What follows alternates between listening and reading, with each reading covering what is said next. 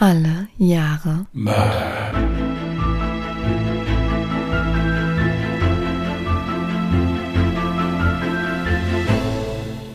Herzlich willkommen zu Alle Jahre Mörder, der True Crime Podcast mit Christian, hallo. Und Jasmin. Hi. das ist jetzt das und 2.0. War es so viel anders?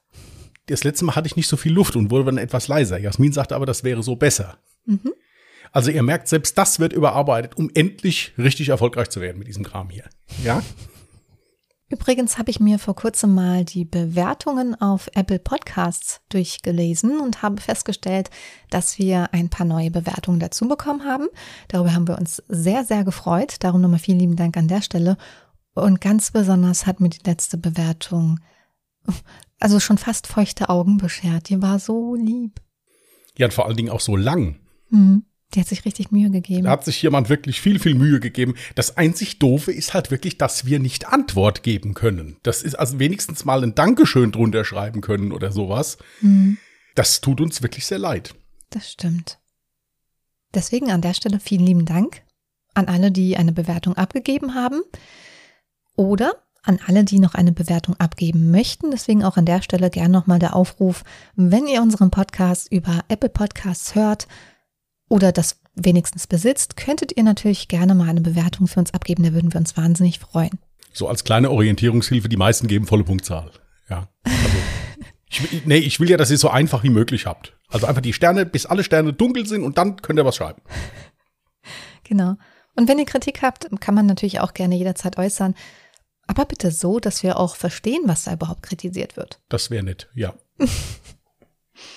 Dass wir nicht perfekt sind, das wissen wir, glaube ich, beide. Also wir haben ja auch gar nicht den Anspruch, also ich zumindest nicht. Nö.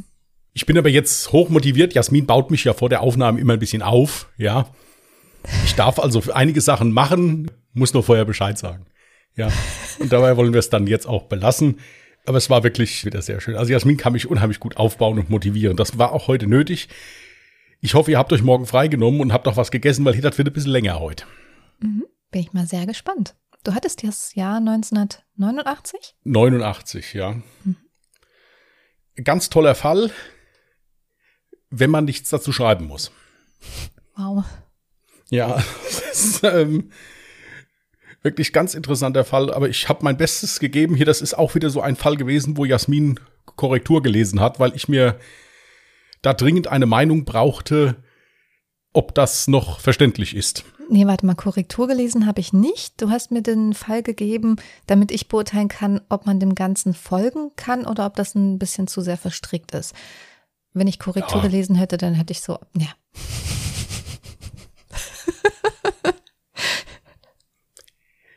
Wir können da ja ganz offen drüber reden. Wenn ich am Schreiben bin, ich korrigiere nicht sonderlich viele Rechtschreibfehler, wenn ich in einem Gedankengang drin bin. Ich habe dann auch mal den Fehler gemacht und Jasmin das geschickt. Sollte man nicht machen. Wir lassen das einfach mal so stehen. Ich kenne das, wenn man, wenn man im Schreibfluss ist, dass man auf jeden Fall sehr viele Fehler macht. Was mich aber wundert, ist, dass du diese Word-Datei dann hast mit ganz vielen roten Strichen und dich das überhaupt nicht stört. Also mich triggert das immer, wenn ich diese roten Striche sehe in Word. Nein. Mich triggern andere Sachen. Okay, aber wir lesen das Ganze so, also du liest das Ganze sowieso vor, von daher die Fehler merkt man ja dann hoffentlich nicht. Nein. Ich werde ganze Passagen weglassen, einfach dann, damit, ihr, damit wir auch zeitlich fertig werden hier. An alle ZuhörerInnen, auch wenn es nicht so rüberkommt, wir mögen uns wirklich sehr und wir schätzen auch den anderen und dessen Arbeit. Und wir halten es auch gar nicht so lange ohneinander aus. Also es ist wirklich so, wir müssen immer zwischendurch uns mal abstimmen. Ja. Wir sind uns zwar in den seltensten Fällen einig, aber es ist schon so, dass wir schon auf die Meinung des anderen Wert legen. Wir handeln halt immer konträr. Aber ansonsten ist das wirklich sehr harmonisch hier bei uns. Genau. Nein, Spaß beiseite. Gut, möchtest du dann mal langsam loslegen? Ich leg mal los jetzt. Gut.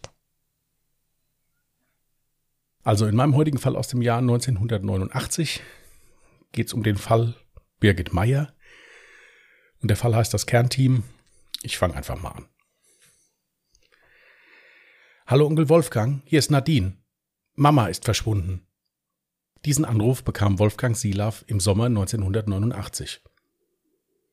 Ja, ich denke, die wollte nach Bad Segeberg eine Küche kaufen, entgegnete er seiner hörbar aufgeregten Nichte. Als diese ihm dann weiter berichtete, dass das Auto ihrer Mutter noch in der Garage stünde und die Terrassentür offen sei, war er alarmiert. Denn Wolfgang Silav ist nicht irgendwer. Er ist zu dem Zeitpunkt Chef des LKA in Hamburg und einer der besten Polizeibeamten Deutschlands. Die Mutter von Nadine und Schwester von Wolfgang Silav heißt Birgit Meyer. Sie lebte in der Lüneburger Heide, alleine in einem Bungalow. Von ihrem Ehemann Harald für eine andere Frau verlassen, tröstete sie sich vermehrt mit Alkohol. Ihre Tochter war erst vor kurzem in eine eigene Wohnung gezogen, hatte aber täglich Kontakt zu ihrer Mutter und ein sehr gutes inniges Verhältnis zu ihr. Auch zu ihrem geschiedenen Mann Harald war das Verhältnis mittlerweile wieder besser und man konnte gut miteinander reden. Das war auch nötig, denn der erfolgreiche Inhaber einer Druckerei war aktuell in Verhandlungen mit seiner Ex-Frau bezüglich ihrer Abfindung. Hierbei konnte man sich gut einigen und es kam zu wenigen Differenzen. Da seine Schwester nicht in Hamburg, sondern in der Lüneburger Heide lebte, ruft Wolfgang Silaff die dortigen Kollegen an und bittet um Hilfe, aber vor allem um Vorsicht. Bitte behandelt das Haus so, als sei es ein Tatort, sagt er über den Kollegen am Telefon. Die Polizei befolgte diese Bitte eher halbherzig. Der Fall wird eher als Vermisstensache mit Tendenz zum Suizid gesehen. Es werden weder Nachbarn befragt noch der Tatort großartig untersucht. Das Haus wies laut Polizeibericht keinerlei Einbruchsspuren auf. Auch wurde nichts gestohlen. Das Bett ist aufgeschlagen und das Nachthemd fehlte. Bei einem Blick auf den Wecker fällt dem Beamten auf, dass dieser um kurz vor sieben hätte klingeln müssen was zu der Tatsache passte, dass Birgit Meyer früh raus wollte, um ins Möbelhaus zu fahren. Neben dem Bett wird ein benutztes, zerknülltes Taschentuch gefunden. Leider wird dieses weder gesichert noch auf eventuelle Spuren von Betäubungsmitteln untersucht. Bei einer weiteren Durchsuchung des Hauses findet man auf dem Dach, über das man vom Schlafzimmer von Birgit Meyer gelangen könnte, einen Schuhabdruck. Die Vermisste hatte am Abend vorher noch mit ihrer Tochter telefoniert und hierbei vollkommen normal und ausgeglichen gewirkt. Da er zu Hause in Hamburg keine Ruhe hatte, machte sich Wolfgang Silaff auf den Weg in die Lüneburger Heide, um sich nach dem Stand der Ermittlungen zu erkundigen und nach seiner Familie zu sehen. Am Haus seiner Schwester angekommen, fällt ihm positiv die große Polizeipräsenz auf. Nachdem die Untersuchungen im Haus der Vermissten beendet sind, sucht die Polizei das Gebiet mit Spürhunden ab. Es wird allerdings nicht von einem Verbrechen ausgegangen eher von einem Suizid. Dieser Verdacht ist nicht ganz unbegründet. Denn nach Befragungen der Angehörigen und Freunde der Vermissten kam heraus, dass sie sich schon öfters mit suizidalen Gedanken herumschlug. Der letzte, der sie lebend gesehen hatte, war ihr noch Ehemann Harald. Dieser hatte am Abend vorher noch einige Dokumente zum Unterschreiben vorbeigebracht. Aufgrund der bevorstehenden Scheidung und der hohen Abfindung, die er an seine Frau zu zahlen hatte, wird er von den ermittelnden Beamten als Verdächtiger geführt. Im Zuge dessen kommt allerdings heraus, dass Birgit Meyer, nachdem ihr Ehemann weg war, noch mit ihrer Mutter telefoniert hatte. Im Anschluss erfolgte dann das Telefonat mit ihrer Tochter. Die Polizei ermittelte nach wie vor zögerlich. Der nächste Hinweis, dass etwas nicht stimmt, kommt aus Hamburg. Hier wird auf dem Hauptpostamt beim Leeren der Postsäcke der Ausweis von Birgit Meyer gefunden. Dieser war ohne Umschlag einfach in einen Briefkasten geworfen worden. Da die Polizei komplett im Dunkeln tappte und auch keinerlei verwendbare Spuren hatte, entschieden sie sich an die Öffentlichkeit zu gehen. Einmal mehr ist zu dieser Zeit die Sendung Aktenzeichen Y ungelöst Mittel der Wahl. Aber leider bringt die Polizei auch das nicht sonderlich weiter. Es wird die nun in der Kriminalistik bekannte Frage gestellt. Que bono? Wem nützt die Tat? Die Polizei verdächtigt nach wie vor den Ehemann der Gesuchten. Verdachtserhärten kommt noch hinzu, dass der Notartermin zum Erhalt der Abfindung einige Tage nach dem Verschwinden von Birgit Meyer gewesen wäre. Aber Ehemann Harald hat ein reines Gewissen und weist jegliche Schuld von sich. Vielmehr lässt er auf eigene Kosten Suchplakate drucken und setzt eine Belohnung von 10.000 Mark für Hinweise aus, wo seine Frau sein könnte und ob ihr vielleicht etwas zugestoßen ist. Die Hoffnung der Angehörigen stirbt auch nach Jahren noch nicht, ihre geliebte Mutter, Tochter und Schwester wiederzusehen. Die Polizei Lüneburg kann sich aus einem anderen Grund nicht so richtig auf den Fall konzentrieren. Im Staatsforst Görde sind kurz hintereinander zwei grausame Doppelmorde begangen worden. Hierbei fehlt vom Täter jede Spur und die Bevölkerung ist stark beunruhigt. Leider sehen die Ermittler hierbei keinen Zusammenhang zum vermissten Fall Birgit Meyer. Aber darauf kommen wir später noch einmal zu sprechen. Wolfgang Silaf indessen erkundigt sich regelmäßig nach dem Stand der Ermittlungen und muss zu seinem Entsetzen feststellen, dass sowohl die Polizei als auch die Staatsanwaltschaft sich im sprichwörtlichen Sinne nicht gerade ein Bein ausreißen, um seine Schwester zu finden. Vielmehr wird ihm von einem der ermittelnden Beamten gesagt, er soll mal abwarten, bis die Maisfelder abgeerntet seien. Da hätte man schon so manchen Selbstmörder gefunden. Und wenn es ein Mord gewesen sei, dann wäre es ja eh der Ehemann gewesen. Auch der zuständige Staatsanwalt lässt sich nicht davon überzeugen, dass es sich hierbei um ein Verbrechen handeln könnte. Auch als Harald Meyer der Polizei einen Mann nennt, den er für höchst verdächtig hält, etwas mit dem Verschwinden seiner Frau zu tun zu haben, bleibt das gewünschte Echo aus. Wen verdächtigt Harald Meyer? Und wieso? Harald Meyer hält den Gärtner des Nachbarn, Kurt Wiechmann, für verdächtig. Dieser habe seiner Frau immer wieder Avancen gemacht, die aber allerdings unbeantwortet blieben. Wiechmann gilt als zwielichtiger Schönling, dem man nachsagt, er würde gezielt Kontakt zu vermögenden Frauen suchen. Auch ist der Harald bei einer Gartenparty aufgefallen. Hier hat er zwar nicht viel geredet, jedoch durch sein Auftreten und seine, Zitat, kalte Art, Zitat Ende, einen Eindruck hinterlassen.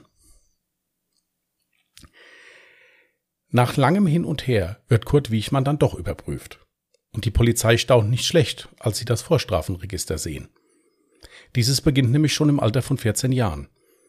Hier ist Wiechmann bei den Mietern seiner Eltern eingebrochen und wirkte die Frau ohne erkennbaren Grund. Mit 15 die erste Verurteilung wegen sexueller Belästigung. Nur zwei Jahre später zielte er mit einem Gewehr auf Polizeibeamte. Schließlich im Alter von 21 Jahren eine Vergewaltigung mit versuchtem Totschlag.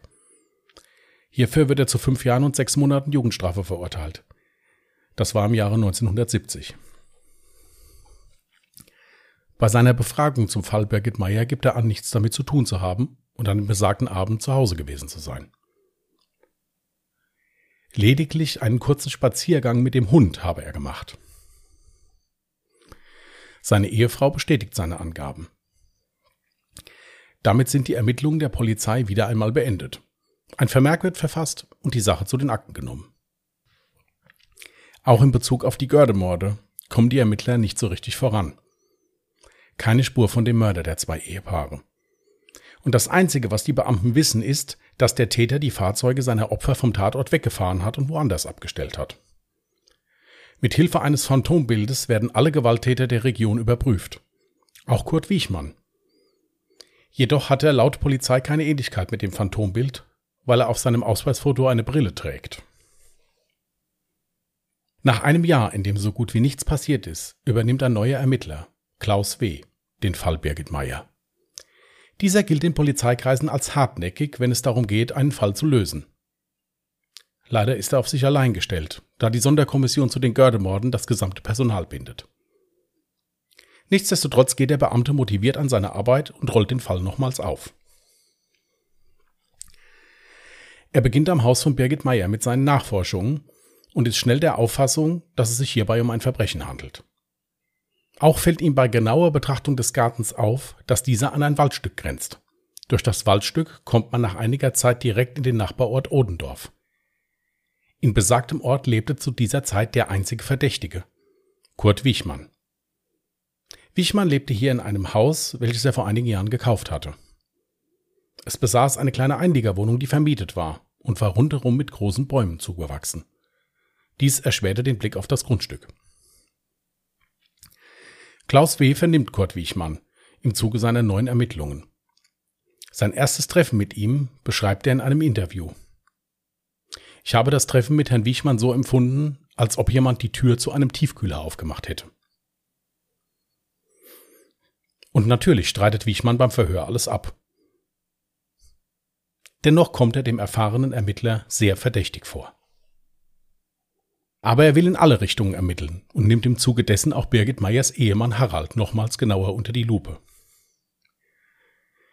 Hier geht er zum Beispiel dem Hinweis nach, dass die Leiche von Birgit Meyer im gerade neu gebauten Lagergebäude der Druckerei von Harald Meyer einbetoniert sei.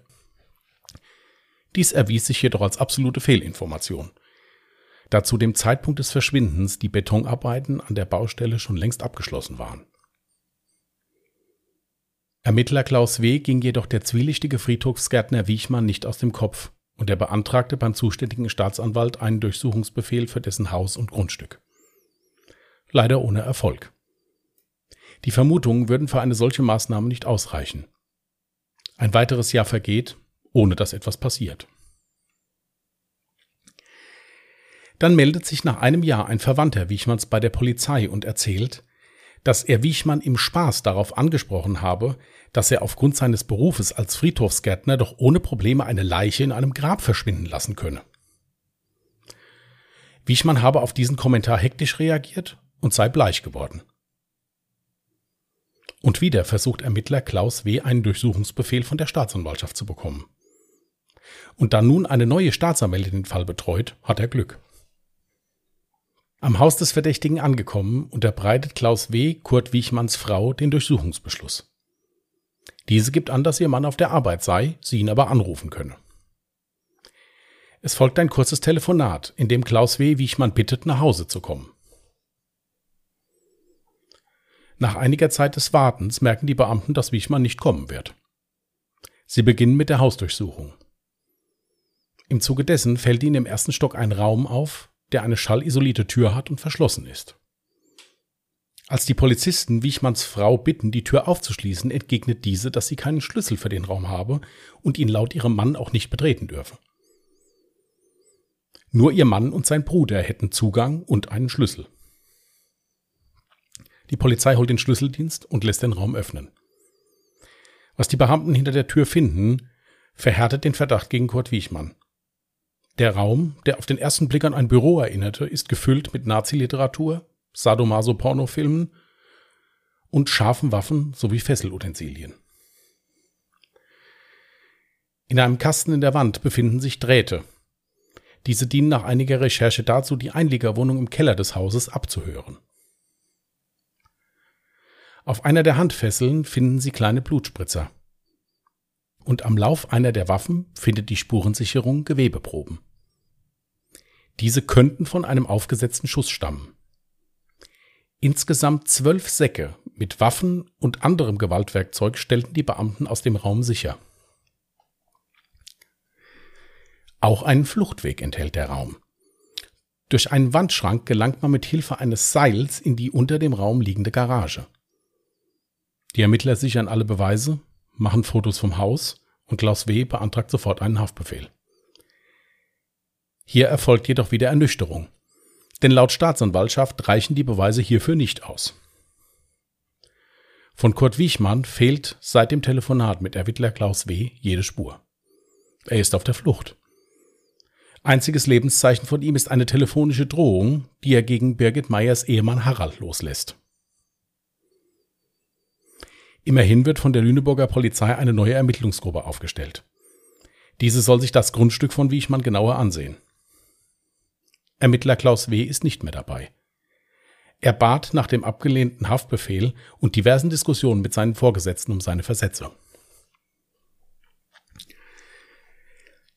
Das Haus und das Grundstück werden nun von Ermittlern gründlich durchsucht. Der Garten mit Metallsuchgeräten gescannt. An einem kleinen Hügel im Garten des Grundstücks schlägt das Gerät aus. Die Beamten beginnen den Hügel abzutragen und finden einen roten Sportwagen. Dieser war einfach mit Erdreich zugeschüttet worden. Ein Leichenspürhund schlägt am Kofferraum des Fahrzeugs an. Als die Ermittler die Fahrgestellnummer überprüfen, finden sie heraus, dass der Wagen erst lange nach dem Verschwinden von Birgit Meyer geleast wurde. Also muss es sich hierbei um einen anderen Toten gehandelt haben. Die größte Überraschung erwartet die Ermittler aber dann zurück im Präsidium. Denn auch nach diesem Fund stellt die Staatsanwaltschaft keinen Haftbefehl aus. Am 15.04.93 verursacht Kurt Wiechmann dann einen Verkehrsunfall und wird im Zuge dessen von Beamten der Verkehrspolizei festgenommen.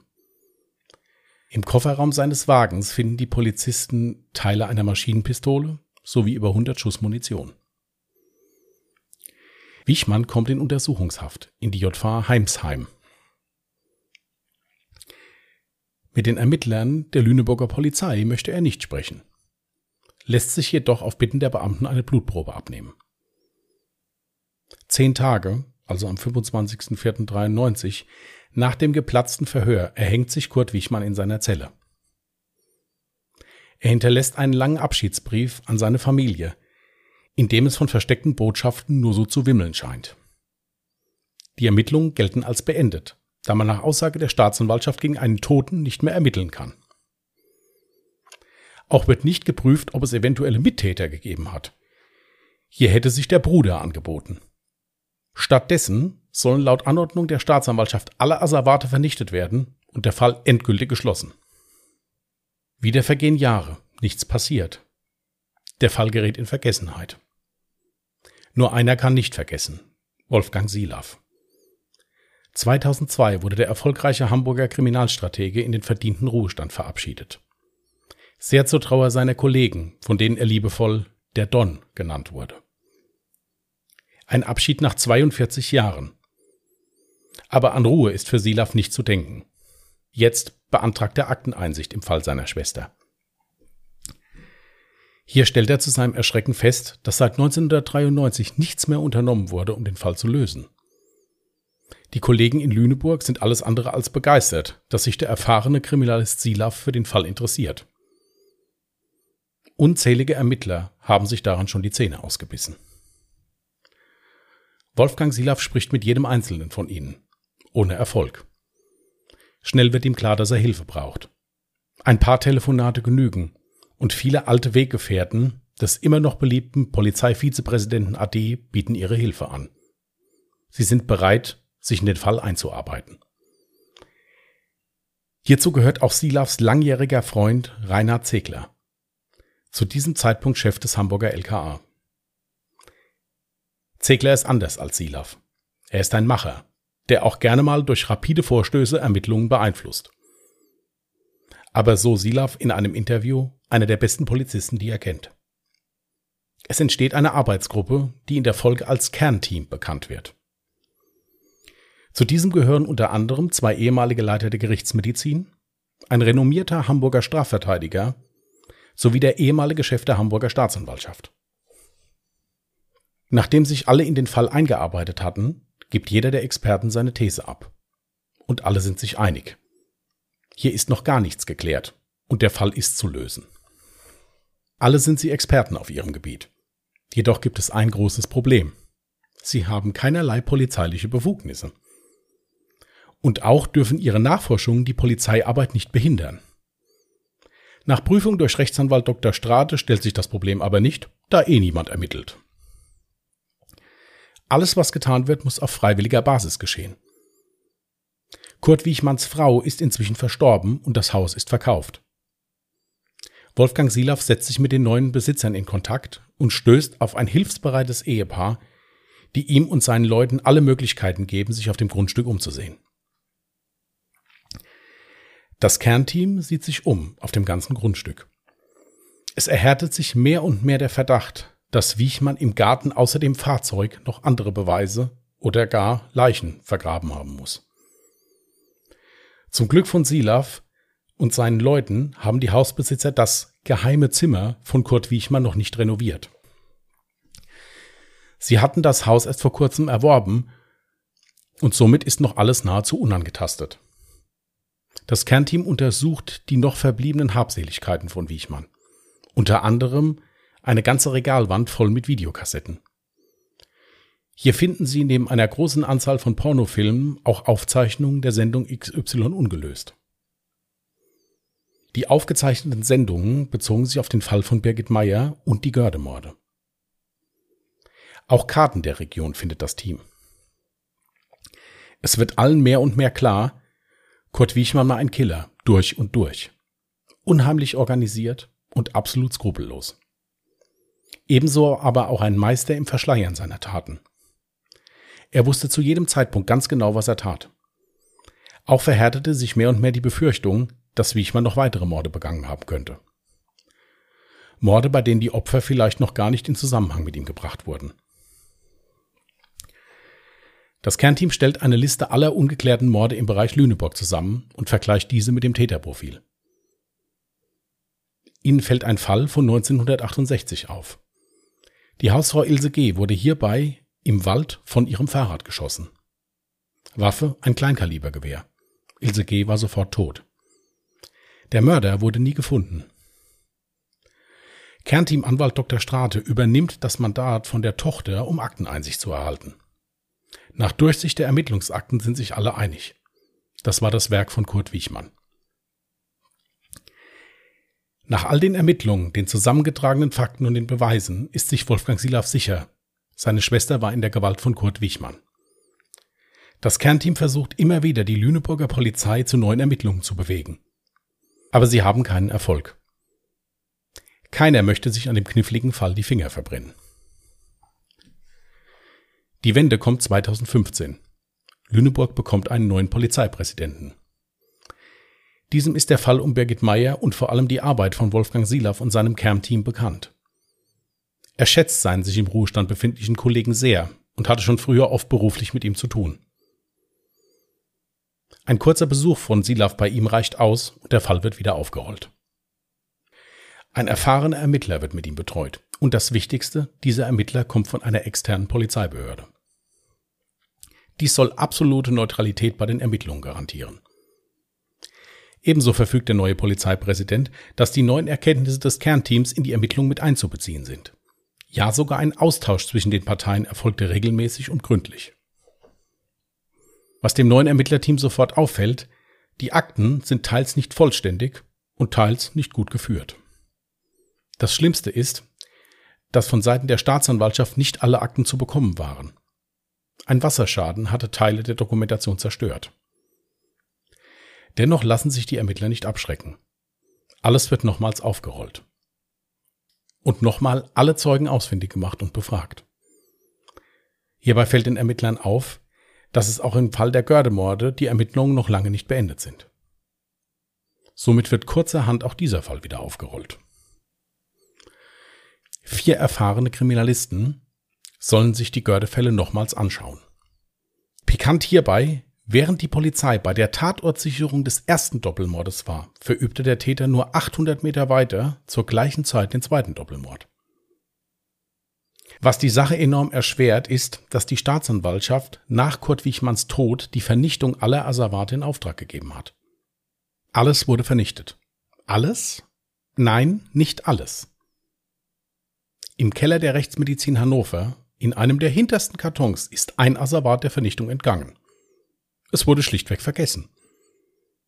Es handelte sich hierbei um die sichergestellten Handschellen mit den minimalen Blutspuren, die bei der ersten Hausdurchsuchung von Kurt Wichmanns Haus sichergestellt wurden. Das war vor 30 Jahren. Die Blutspuren wurden damals sichergestellt, jedoch war eine weitere Untersuchung damals technisch noch nicht möglich. Das ist 2015 anders. Die DNA auf den Handschellen wird untersucht und das Ergebnis schockiert alle. Das Blut auf den Handschellen stammt von Birgit Meyer. Jetzt beantragen die Polizisten erneut einen Durchsuchungsbeschluss für das Haus und das Grundstück von Kurt Wiechmann. Und noch etwas wird getan. Es werden sieben Gräber geöffnet. Gräber, die Wiechmann zu seiner Zeit als Friedhofsgärtner ausgehoben und zugeschüttet hatte. Die Suche nach einem zusätzlichen Leichnam in den Gräbern verlief allerdings negativ. Es wird alles getan, um die sterblichen Überreste von Wolfgang Silavs Schwester zu finden. Aber alle Versuche enden in einer Sackgasse. Die Akte der Ermittler wird geschlossen, die des Kernteams nicht. Die Truppe ist sich einig. Die Leiche von Birgit Meyer muss noch auf dem Grundstück von Wiechmann versteckt sein. Eine Stelle des Hauses ging den Ermittlern nicht aus dem Kopf in der Garage, zu der man vom geheimen Zimmer aus mittels eines Seils gelangen konnte, war eine Kfz-Grube, wie sie in Autowerkstätten verwendet wurde. Das ist an sich nichts so Verdächtiges. Jedoch war die Grube nicht tief genug, dass ein erwachsener Mann darin hätte stehen können. Geschweige denn arbeiten. Als dann auch noch die neuen Besitzer einen Hohlraum an der Seite der Grube entdecken, rufen sie die Polizei. Diese rückt an, zusammen mit einem Betonbauer. Dieser soll den Beton unter der Grube aufstemmen. Die Arbeit wird begonnen und es erfolgt die erste Ernüchterung. Nichts zu finden. Der Hohlraum ist leer. Der Leichenspürhund schnüffelt zwar längere Zeit am Beton, anschlagen tut er jedoch nicht. Die Polizei rückt wieder ab. Das Kernteam nicht. Einige Tage später macht das Kernteam einen eigenen Versuch. Es wird erneut gebohrt und aufgestemmt. Doch auch hier findet sich unter dem Beton nur Sand. Als der Betonbauer nochmals in die Grube geht, um sein Werkzeug herauszuholen, bleibt er mit der Ferse an einer kleinen Erhöhung im Beton hängen. Diese bröckelt ab und es zeigt sich ein zweiter kleiner Hohlraum. Dieser wird sofort freigemacht. Und ab jetzt gräbt nur noch die Rechtsmedizinerin des Kernteams. Lange muss sie nicht graben. Nach kurzer Zeit hat sie einen menschlichen Knochen in der Hand. Die spätere Untersuchung ergibt, es sind die sterblichen Überreste von Birgit Meyer. Erneut rückt die Polizei an und sichert den Fundort. Jetzt sind sich alle einig. Das Grundstück muss komplett umgegraben werden. Im April 2018 ist es dann soweit. Allerdings ohne Durchsuchungsbeschluss. Die Staatsanwaltschaft sah hierfür mal wieder keine Veranlassung. Die Durchsuchung konnte nur stattfinden, weil sich die Polizei einmal mehr mit den verständnisvollen Besitzern des Hauses einigte. Zur Hilfe werden speziell ausgebildete Leichenspürhunde aus Kroatien eingeflogen. Sie sind auf das Finden von Knochen spezialisiert. Mittlerweile ist sich die Polizei auch sicher, dass Wichmann einen Mittäter gehabt haben muss. Die Ermittlungen gegen den Bruder werden aufgenommen. Es werden bei der Durchsuchung des Grundstücks keine Leichen mehr gefunden, aber etliche Handtaschen, Geldbörsen, Autoteile und Damenschuhe. Die Polizei stellte rund 400 Asservate ins Netz und hoffte auf Hinweise. Die Asservate lagern bis heute bei der Polizei. Leider ließ sich von den Gegenständen keinerlei DNA mehr sichern. Ich habe fertig. War ein schön langer Fall. Ein bisschen ernüchternd zum Schluss ist die Tatsache, dass man jetzt gar nicht weiß, hatte er einen Mittäter? War es der Bruder? Was ist denn, weißt du, ob da noch was geschehen ist? Also, ich habe mir jetzt für die Nachbesprechung nochmal einige Notizen gemacht. Ich hätte hier noch drei Seiten schreiben können. Mhm. Aber es wurde mir dann irgendwann auch zu lang. Mhm. Ich habe aber jetzt noch ein paar Notizen, die ich euch jetzt gern einfach noch so frei erzählen würde. Da würde sich auch diese Frage mit beantworten jetzt. Mhm. Kommen wir zu dem Bruder. Gegen diesen Bruder wurde bis 2020 ermittelt. Es kann auch sein, dass immer noch ermittelt wird gegen ihn, das weiß ich allerdings leider nicht. Das konnte ich nirgendwo finden.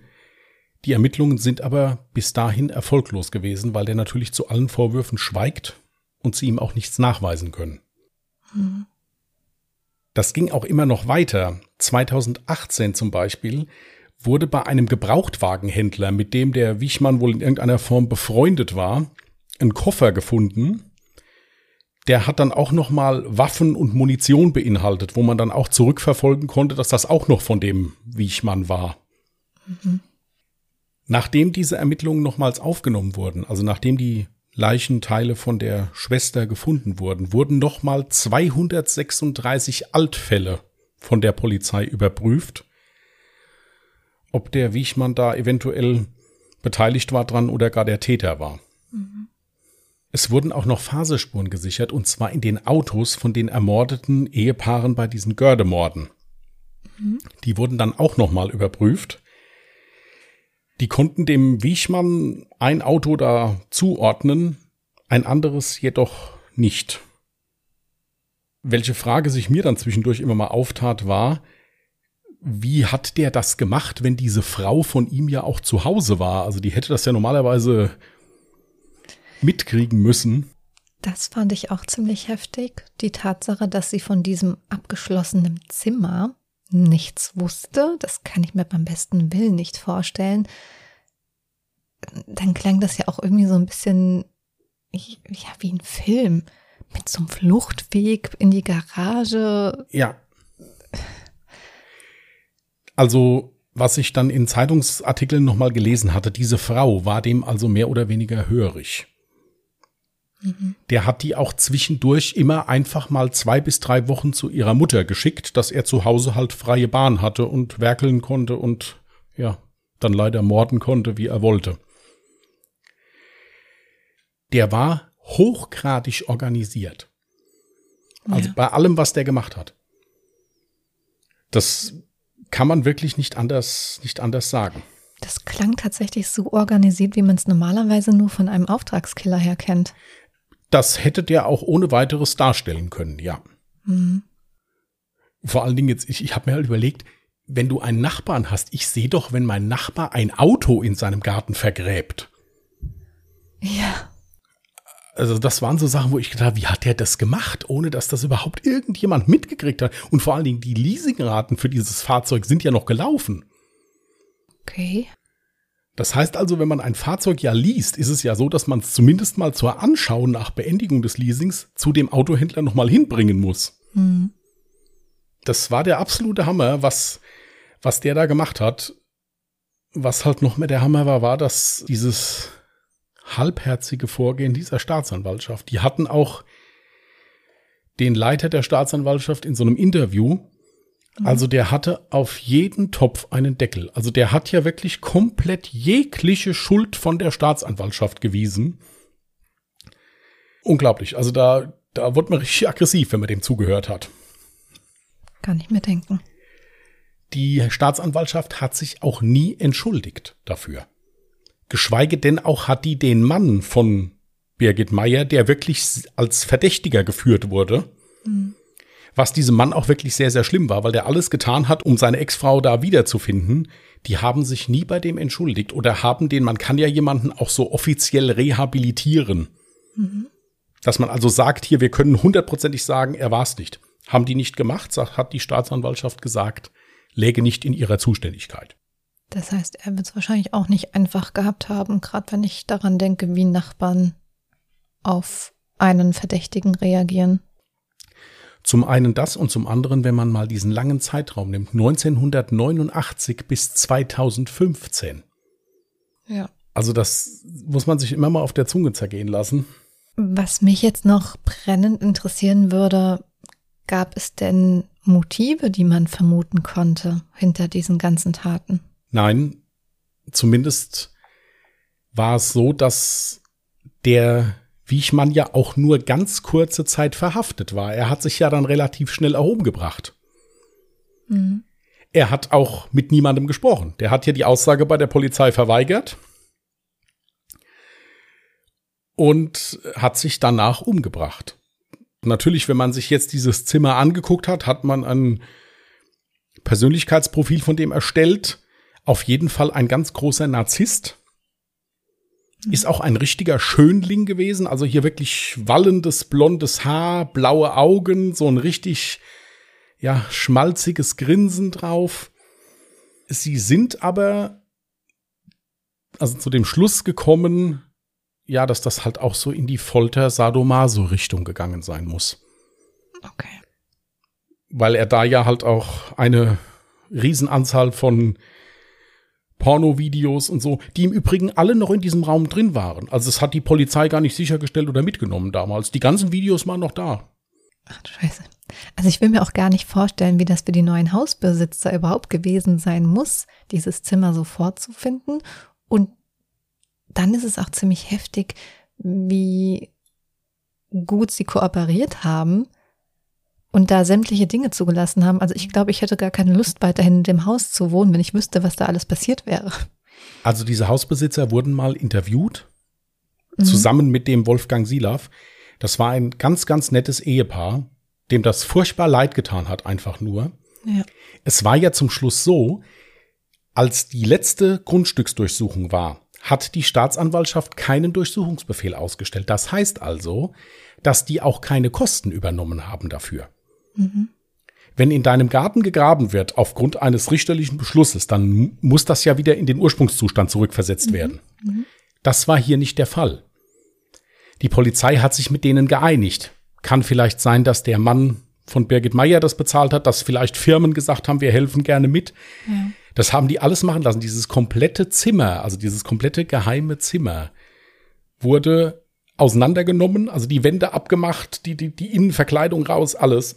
Also das war das Erste, was ich gedacht hatte. Ich dachte, also ganz toll von diesen Menschen, dass die wirklich ja. gesagt haben, ja, dann macht, kommt. Das wäre ja alles gar nicht aufgeklärt worden, wären die neuen Hausbesitzer nicht so kooperativ gewesen. Von daher absoluten Respekt. Ist mir auch unheimlich positiv aufgefallen. Ja. Dann hattest du ja noch gesagt, er hatte einen Abschiedsbrief hinterlassen. Mit scheinbar versteckten Botschaften. Hast du da vielleicht Auszüge von dem Brief oder? Nein, leider nicht. In diesem Brief ging ganz deutlich hervor, dass er geschrieben hat, bitte tut alles, damit dieses Haus im Familienbesitz bleibt. Aha. Niemand darf dieses Haus kaufen, das muss immer im Familienbesitz bleiben. Das stand da drin. Und dann gab es noch so einige verdeckte Hinweise auf irgendwelche Bäume oder ein Hinweis war auf die Regenrinne wo die Ermittler dann aber natürlich sich auch die Regenrinne angeguckt haben, aber halt nichts gefunden haben. Das war dann wie so ein Geheimcode vielleicht zwischen ihm und seinem Bruder oder mhm. sonst irgendjemand. Das konnte man nicht mehr nachvollziehen. Das war ein sehr langer Abschiedsbrief, aber ich habe leider nichts davon dazu gefunden. Ich habe ihn echt nicht gefunden. Hätte mich auch mal sehr interessiert. Ich muss dir mal vorstellen, der Bruder war eventuell tatsächlich Mittäter in, eventuell bei einer oder sogar bei mehreren Verbrechen. Und dieser Mensch ist jetzt gerade die ganze Zeit auf freiem Fuß. Ganz, ganz schlimme Vorstellung für mich. Stand meiner Recherche ist das so, ja. Ach so, und die Sache mit dem Ausweis von Birgit, der per Post verschickt wurde, hast du dazu vielleicht nochmal irgendwie Informationen? Das habe ich nicht verstanden, den Hintergrund dazu. Nein, es gab dazu auch keinen Hintergrund. Der Ausweis muss einfach in einen Briefkasten geworfen worden sein. Und ist dann bei der Leerung im Hamburger Postamt, hatten die den auf einmal in der Hand. Warum das gemacht worden ist, wie gesagt, das Problem hierbei ist halt, dass Wiechmann sich ganz kurze Zeit, nachdem er verhaftet wurde, umgebracht hat. Hm. Die hatten gar nicht die Möglichkeit, Antworten auf diese Fragen zu finden. Ja. Ja gut, aber an wen war der Brief denn adressiert? Gar nicht. Ist, der war in gar keinem Umschlag. Der ist lose in den Briefkasten geworfen worden einfach. Ach so. Und die Poststelle wusste auch gar nicht, dass es sich hierbei um einen vermissten Fall handelt. Die haben halt einfach einen Ausweis gefunden und haben den zur Polizei gegeben. Haben gesagt, der lag hier in der Post. Krass. Okay. Das scheint wohl öfters mal so zu sein, dass irgendjemand was einfach so in den Briefkasten wirft und den mehr oder weniger so als Mülleimer missbraucht. Hm. Oder sowas. Also das hatte keinen Zusammenhang jetzt damit. Er wurde nur halt gefunden und das war halt auch sehr makaber, ja. Ja. Diese ganzen Waffen von dem Wiechmann wurden untersucht. Genau, woher hatte er die überhaupt? Das konnte man nicht sagen. Der hat also einen ganzen Schrank voll mit Waffen gehabt. Dieser Schrank war aber nicht als Waffenschrank deklariert, sondern das war ein Versteck. Mhm. Das sah also aus wie ein es gibt doch diese Schrankwände, wo manche Teile auch komplett zu sind, so als so als Dekofonier oder sowas. So war das getarnt. Mhm. Und da lagen diese Waffen drin. Also das waren hauptsächlich Jagdgewehre, aber ein Jagdgewehr war komplett abgesägt, also als Revolver dann gemacht im Prinzip. Also sprich hinten das Schulterstück abgesägt und mhm. vorne auch der Lauf gekürzt. Okay. Damit wurden dann auch noch Schussproben gemacht. Also anhand der Waffen konnte nicht zugeordnet werden, dass da mit jemals irgendwas gemacht wurde oder sowas. Zum Teil ist es natürlich schön, dass es irgendwie aufgeklärt wurde und die Schwester nun doch irgendwann gefunden wurde. Aber es ist auch sehr, ja, erschütternd irgendwie, dass der Fall dann doch nie so richtig aufgeklärt wurde. Man weiß nicht, was für ein Motiv hatte er, was ist mit Birgit tatsächlich passiert. Gab es einen Mittäter? Ist er die ganze Zeit jetzt auf freiem Fuß? Das sind lauter Gedanken, die mich persönlich jetzt noch beschäftigen. Mich würde jetzt natürlich auch interessieren, was euch jetzt beschäftigt, nachdem ihr euch den Fall angehört habt. Das könnt ihr natürlich wie immer unter unserem dazugehörigen Post zu dem Fall machen. Ihr könnt dazu auf Instagram vorbeischauen unter @allejahremörder mit OE geschrieben oder unter @allejahremorde auf Twitter oder ihr schickt uns gerne eine E-Mail an contact@allejahremörder.de auch mit OE geschrieben. Und ich habe dich gerade leicht unterbrochen, du wolltest dem noch was hinzufügen. Ja, der Wolfgang Silaff wurde ja mehrfach interviewt, hinterher auch noch. Es gibt auch eine ganz, ganz tolle Dokumentation über diesen Fall. Mhm. Und er sagte, ihm ging es zum Schluss gar nicht mehr darum, die Motive oder sowas dafür zu finden, dass das ein kranker Mensch war, der bestimmt schlimmste Sachen mit seiner Schwester angestellt hat. Das wüsste er, er würde da aber gar nicht drüber nachdenken. Ihm ging es einfach nur darum, dass die Familie einen Ort hat, wo sie trauern kann, dass seine Schwester beerdigt werden konnte. Mhm. Ihn hat das nicht losgelassen, dass, dass er die nicht gefunden hat. Er wollte die zum Schluss nur noch finden. Er hat gesagt, natürlich, er wäre Kriminalist. Ihm war klar, dass er die nach einem Jahr nicht lebend wiedersehen würde. Mhm. Er wollte einfach nur nicht hinnehmen, dass man, das heißt ja, wir wissen es halt nicht. Und was ich halt daran so krass finde, ist, wenn das jetzt nicht ein Polizeibeamter gewesen wäre, der auch wirklich dann Leute gehabt hat, die gesagt haben, komm, wir helfen dir natürlich, wir setzen uns jetzt hier mit dir nachts hin und rollen den ganzen Kram nochmal auf. Wenn der nicht das Glück gehabt hätte, dass da ein Polizeipräsident dann gekommen wäre, der gesagt hat, selbstverständlich gucken wir hier jetzt nochmal, wenn, wenn du als erfahrener Kollege sagst, hier stimmt was nicht. Wenn das jetzt auf gut Deutsch meine Schwester gewesen wäre, das wäre fertig gewesen. Die hätte man nie mehr wiedergefunden. Und das finde ich halt so schlimm. Ja, also das, das finde ich halt so heftig. Dann wieder diese Sachen mit, da waren Wasserschaden. Ich weiß gar nicht, wie oft wir das schon in unseren Podcasts hatten, dass da irgendwelche Akten beschädigt wurden, weil sie verbrannt sind oder weil da ein Wasserschaden ist oder, oder sonst irgendwas. Das fand ich halt so krass. So ein richtiger Taktiker ist das so von seiner Art. Er redet ganz ruhig und, und unheimlich gebildet. Ja, ich fand das so toll, dass der, das stand auch in einem Zeitungsartikel, äh, wenn der Don die alte Band nochmal zusammenruft. Oder sowas. Ich fand das so toll, dass wirklich dann so alte Weggefährten gesagt haben, natürlich helfen wir dir und, und gucken mit, das kriegen wir doch hin und so. Das fand ich total toll, fand ich das. Das hat, hat mich richtig so ein bisschen gerührt. Ja. Aber es ging ihm zum Schluss nicht mehr darum, rauszufinden, dass das ein abgrundtief schlechter Mensch war, dieser Wiechmann. Wenn man das jetzt gewusst hätte, was der alles mit den Menschen da angestellt hat, denke ich mir, wäre da ein neues Stück Kriminalgeschichte geschrieben worden, was die Brutalität angeht oder sowas auch. Ja. Gut. Soweit die Worte der heutigen Lesung. War wirklich ein sehr interessanter Fall und sehr interessante Ermittlungen. Ja, war es auch. Also war, wie du schon gesagt hast, teilweise wie ein Film. Mhm. Ja, dann müssen wir bei den nächsten Filmfall äh, finden. Hm? ja, dann zieh dir doch mal einen neuen Fall. 1968.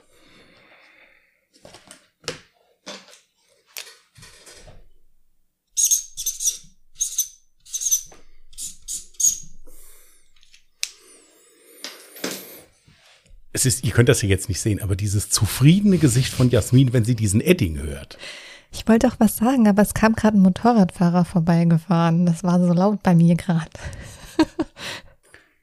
Ich bin am Überlegen, den in anderen Lebensbereichen mit Jasmin auch einzusetzen, um sie einfach zu beruhigen. Ja, wenn ich so richtig mies gelaunt bin, einfach ja, mal den Edding zücken. Fange ich wahllos an, irgendwelche Jahreszahlen aufzuschreiben, einfach. So, was wolltest du sagen, liebe Jasmin? Habe ich vergessen. Nicht so wichtig. Ein sehr wichtiger Beitrag. Ich danke dir auf jeden Fall für den interessanten Fall. Ich hoffe, unsere ZuhörerInnen fanden den Fall auch sehr spannend, so wie ich ihn spannend fand. Und ja, dann sollten wir die heutige Folge mal langsam beenden. Ja, und wir hören uns am nächsten Sonntag. Da ist Jasmin dran. Mhm. Mit dem Jahre. Habe ich gerade vergessen, 2009? Ich habe schon einen Fall, also. 2009. Ich habe diesen Post-it nicht mehr hier, weil ich ein Instagram-Bild gemacht habe. Der Post-it liegt auf dem Boden gerade. Ich wollte gerade sagen, hast du ihn danach weggeschmissen? Nein, habe ich nicht. Ich habe den noch hier, ist nur leider vom Mikrofon runtergefallen. Weißt du, was du ab sofort machst? Wir sammeln diese Post-its jetzt alle und irgendwann machen wir irgendwas Spektakuläres. Wir schmeißen die alle zusammen weg, dann meinst du? Jo, ist auch besser. Lohnt sich auch mehr wegen, wegen mehreren Sachen zur Mülltonne zu gehen. Übrigens, Nein. Ich habe schon gelesen, eine oder ein Näher hatte den Fall vorgeschlagen, den ich tatsächlich nehmen werde für 2009. Sollen wir in dem Zusammenhang Charity Line nochmal erwähnen, weil da gibt es ja was von uns. Naja, aber Charity Line war ja jetzt quasi und also, weißt du, heute ist zwar Freitag, aber am Sonntag kommt die Folge online und da war Charity Line schon. Also, Gut. liebe ZuhörerInnen, am Wochenende war ein super geiles Ereignis. Es ist bestimmt phänomenal ausgegangen und da hat auch alle Jahre Mörder etwas Phänomenales dazu beigetragen, was ersteigert werden konnte für einen guten Zweck. So, jetzt äh, seid ihr schlauer. wow. Gut, aber wir werden vorher nochmal einen Instagram-Post vielleicht machen, dass ihr auch die Möglichkeit habt, das dann zu ersteigern. Ach ja, das wäre ganz cool. Das sollten wir wirklich mal machen. Ja, Okay. das sind so die hellen Momente von mir zur späten Abendstunde. Das sollten wir wirklich gemacht haben. Also das wäre jetzt die richtige Ja, Zeit. G gestern Abend früh. Ja, ja. Genau. Okay, bevor wir hier Okay. noch weiterhin Blödsinn babbeln. Wir freuen uns auf nächste Woche. In dem Zusammenhang kurz nochmal das mit dem Blödsinn babbeln und das auch mit dem Lachen. Das hat nichts in Bezug auf den Fall zu tun. Nein, überhaupt nicht. Nur, dass man das, ich sage das immer ganz gern nochmal dabei. Deswegen ist beim Fall ja Vorlesen auch immer Ruhe. Jetzt haben wir Feierabend und da dürfen wir auch mal lachen. In dem Sinne, macht's gut Macht's gut. und tschüss.